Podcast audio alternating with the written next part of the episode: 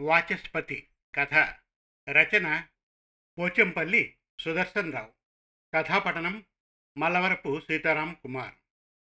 పువ్వు పుట్టగానే పరిమళిస్తుంది. ఇది లోక వాడుక. కానీ ఏ పువ్వు పుట్టుకతో పరిమళించదు.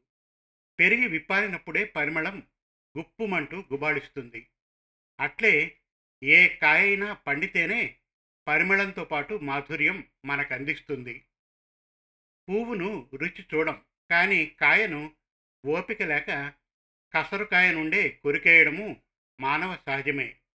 పరిపక్వ దశకు వచ్చేటప్పటికీ చేదు వగరు పులుపు తరువాతనే తీపిదనం ఆస్వాదిస్తాం.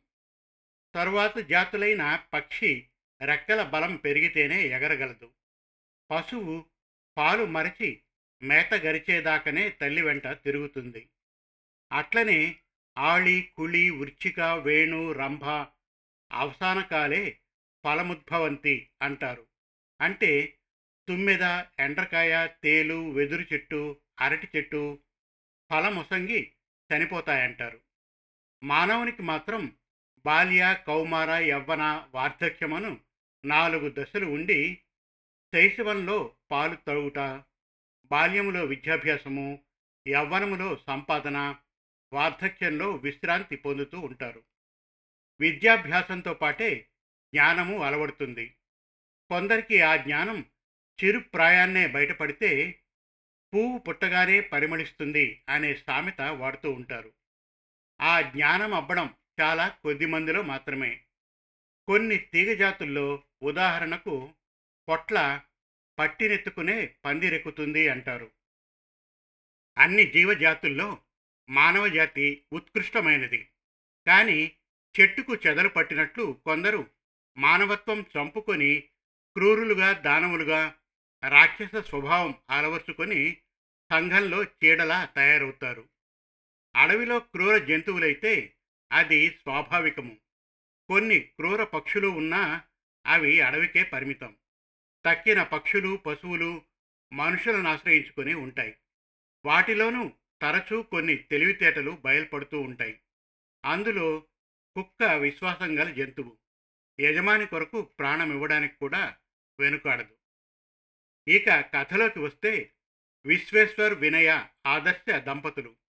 ఒకరి మాటకు ఒకరు వ్యతిరేకత కనబరచరు. అన్యోన్యతకు మారుపేరా అన్నట్లు వ్యవహరిస్తూ ఉంటారు.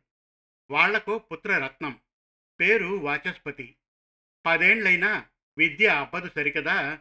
దురలవాట్లు దుర్మార్గపు ఆలోచనలే అతని విధానం. విశ్వేశ్వర్ వినయ లోకంలో అందరూ బుద్ధిమంతులతో పోల్చుకొని తమకి దురదృష్టమేమిటని వాపోతూ ఉంటారు. పుత్రవాత్సల్యం పక్కకు పెట్టి ఎంత దండించినా ఎంత మర్యాదగా చెప్పినా పెడచెవిన పెడతాడే కానీ ఏదీ పట్టించుకోడు వాచస్పతి. ఇక లాభం లేదను తలంపుతో అంతరాత్మకు వ్యతిరేకమైన బాలుర వసతి గృహంలో చేరుస్తారు వాచస్పతిని. అక్కడ షరా మామూలే. వసతి గృహ యాజమాన్యం ఇతని వల్ల తక్కిన బాలురు చెడిపోతున్నారు ఈ చీడ మనకెందుకు అని ఇంటికి పంపుతారు వాచస్పతిని. తల్లిదండ్రుల ఆవేదనకు అంతు లేకుండా పోతుంది. మళ్ళీ నాయన తండ్రి నువ్వు బుద్ధి కలిగి చదువుకోరా నీకేది కావలసి వస్తే అది కొనిస్తాము అని బుజ్జగించ చూస్తారు. అప్పటికి పదిహేను ఏళ్ళు దాటిపోయి ఇంకా కొంచెం దురుసు స్వభావానికి వస్తాడు వాచస్పతి. ఇక లాభం లేదనుకుని ఇంట్లో నుండి తరిమేస్తే ఇంకా ఎన్ని దుర్మార్గాల కొడిగట్టి తమ మెడకు ఎలాంటి ఉచ్చు తెస్తాడో అని మదనపడుతూ ఉంటారు విశ్వేశ్వర్ వినయ. వాళ్ళకు భక్త ప్రహ్లాదలోని ఒక పద్యం గుర్తొస్తుంది. ముంచితి వార్థులందు గదల మొత్తితి శైల తటంబులందు ద్రొబ్బించితి శస్త్రరాజి పొడిపించితి మీద నిభేంద్ర పంక్తి దొప్పించితి ధిక్కరించితి శపించితి ఘోర దావాగ్నులందు త్రోయించితి పెక్కుపాట్లు నలయించితి చావడిదేమి చిత్రము. మేము చదువుకోమనే అంటున్నాం కానీ వేరే పనులు కూడా చేయమండం లేదు కదా. కన్న పాపానికి సలక్షణంగా ముప్పూటలా పశువును మేపినట్లు మేపుతున్నాం. అనుకుంటూ. ఆ పశువు ఆవైతే పాలిస్తుంది. ఎద్దు దున్నపోతు అయితే వ్యవసాయ పనులకు అక్కడికొస్తాయి అని వాచస్పతికి వినపడేలా లాసిగా అంటారు విశ్వేశ్వర్ వినయ కొంత దుఃఖోన్ముఖులై. వాచస్పతి ఒక్కసారిగా విభ్రాంతికి గురై తల్లిదండ్రులతో అంటాడు నేను ఈ రోజు నుండే చదువుకుంటాను. మీరు చెప్పిన పని చేస్తాను అని. తల్లిదండ్రులు కూడా దిగ్భ్రాంతికి గురై ఇది కళా నిజమా అని నమ్మలేకున్నా కొంత ఆశ చిగురించి దేవునికి మనస్సులోనే మొక్కుకుంటారు. వాచస్పతి వయసు ప్రకారం పదవ తరగతి అయిపోవలసింది. ఇప్పుడు పాఠశాలలో ఎవరూ చేర్చుకోరు. మొద్దుగా మిగిలిపోవడం కంటే వేరే ఏ గురువు దగ్గర రాత్రింబవళ్ళు చదువుకుంటూ విజ్ఞానం నేర్చుకోవాలన్న జిజ్ఞాస కలుగుతుంది. తండ్రికి చెబుతాడు తాను ఇక నుండి ఏ గురువు దగ్గర పాఠాలు చదివి ప్రభుత్వం వారిచ్చిన అవకాశాన్ని వినియోగించుకొని వైయక్తిక పరీక్షలు రాస్తాను అంటాడు వాచస్పతి. కొడుకులో వచ్చిన మార్పుకు తల్లిదండ్రులు ఉబ్బిపోతారు. విశ్వేశ్వర్ వాచస్పతికి ఒక మంచి విద్యావేత్త అయిన పరశుధర్ అనే గురువును ఏర్పాటు చేస్తాడు. ఇక వాచస్పతి చదువుకే ప్రాధాన్యమిస్తూ ఆకలి దప్పులు కూడా మరిచిపోయిన విధంగా కఠోర దీక్షతో చదువుకుంటూ ఉంటాడు. ప్రభుత్వం నిర్వహించే పరీక్షలు రాస్తూ అంచెలంచెలుగా విద్యలో పైమెట్లు ఎక్కుతుంటాడు వాచస్పతి. ఇంకా ఇంకా చదువుతూ చిన్ననాటి నుండి చదివితే ఏ స్థాయిన ఉండడిదో తన వయస్సుకు ఆ స్థాయికి చేరుతాడు వాచస్పతి.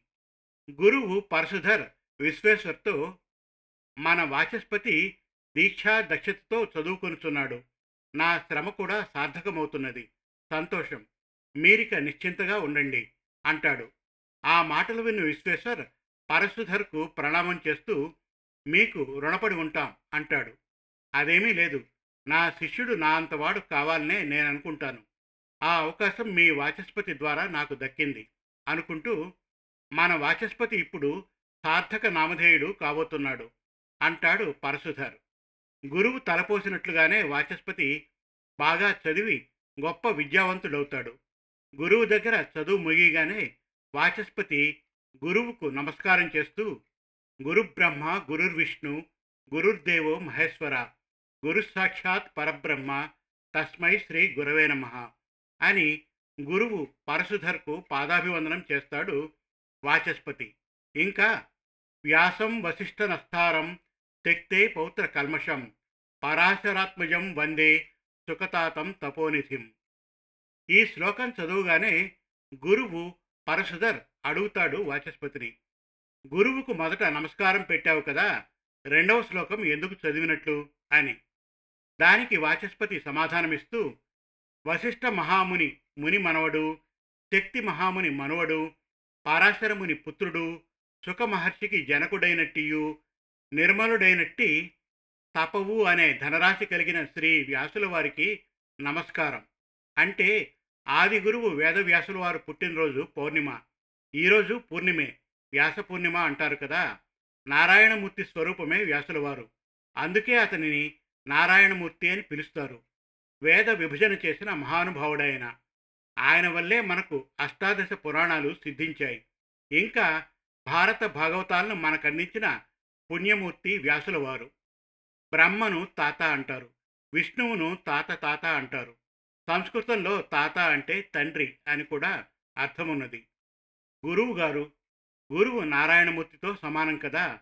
నా దృష్టిలో దైవ సమానులైన మిమ్మల్ని వ్యాస భగవానుతో పోల్చి ప్రణమిల్లుతున్నాను అంటాడు వాచస్పతి. గురువు ఎంతో సంతోషిస్తాడు. ఇదంతా వింటున్న తల్లిదండ్రులు ఆనంద భాష్పాలు ఉలికిస్తూ వారు కూడా గురువుకు పాదాభివందనం చేస్తారు. తరువాత పట్టు వస్త్రాలు గురువుకు గురుపత్నికి సమర్పించి వీడ్కోలు పలుకుతారు. వాచస్పతి గొప్ప విద్యావంతుడే కాక తల్లిదండ్రుల పట్ల గౌరవం అందరి పట్ల ఎంతో మర్యాద నమ్రత కనబరుస్తూ మంచివాడని బుద్ధిమంతుడని ప్రశంసలు పొందుతాడు. తల్లిదండ్రులు విశ్వేశ్వర్ వినయ ఆనందానికి హద్దులు లేవన్నట్లుగా కొడుకు ప్రయోజకుడైనాడని మురుస్తారు. పుత్రోత్సాహము తండ్రికి పుత్రుడు జన్మించినప్పుడు పుట్టదు. జనులా పుత్రుని గనుగొని పొగడగా పుత్రోత్సాహంబు నాడు పుట్టును సుమతి అని పద్దెన అనే సుమతి శతకకారుడు ఎంతో చక్కగా వర్ణించినాడు.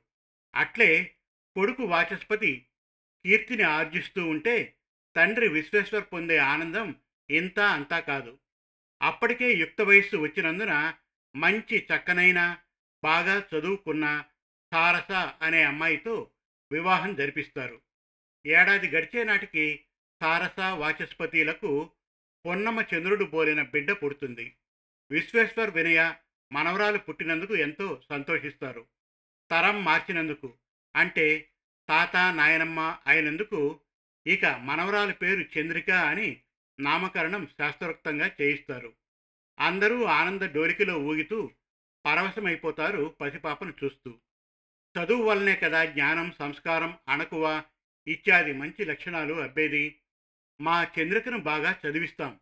అని కలలు కంటూ చంద్రిక తల్లిదండ్రులు అంటూ ఉంటే అవును నాయనా చంద్రిక వచక్నుని కూతురై సహజ వేదాంత జ్ఞాని అని పిలువబడే గార్గి లాంటి మహా విద్వాంసురాలు కావాలి. ఇవి మా దీవెనలు అంటారు విశ్వేశ్వర్ వినయ. అందరూ చంద్రిక వైపు చూసి చప్పట్లు కొడతారు. సమాప్తం. మరిన్ని చక్కటి కథల కోసం కవితల కోసం వెబ్ సిరీస్ కోసం మన తెలుగు కథలు డాట్ కామ్ విజిట్ చేయండి. Thank you.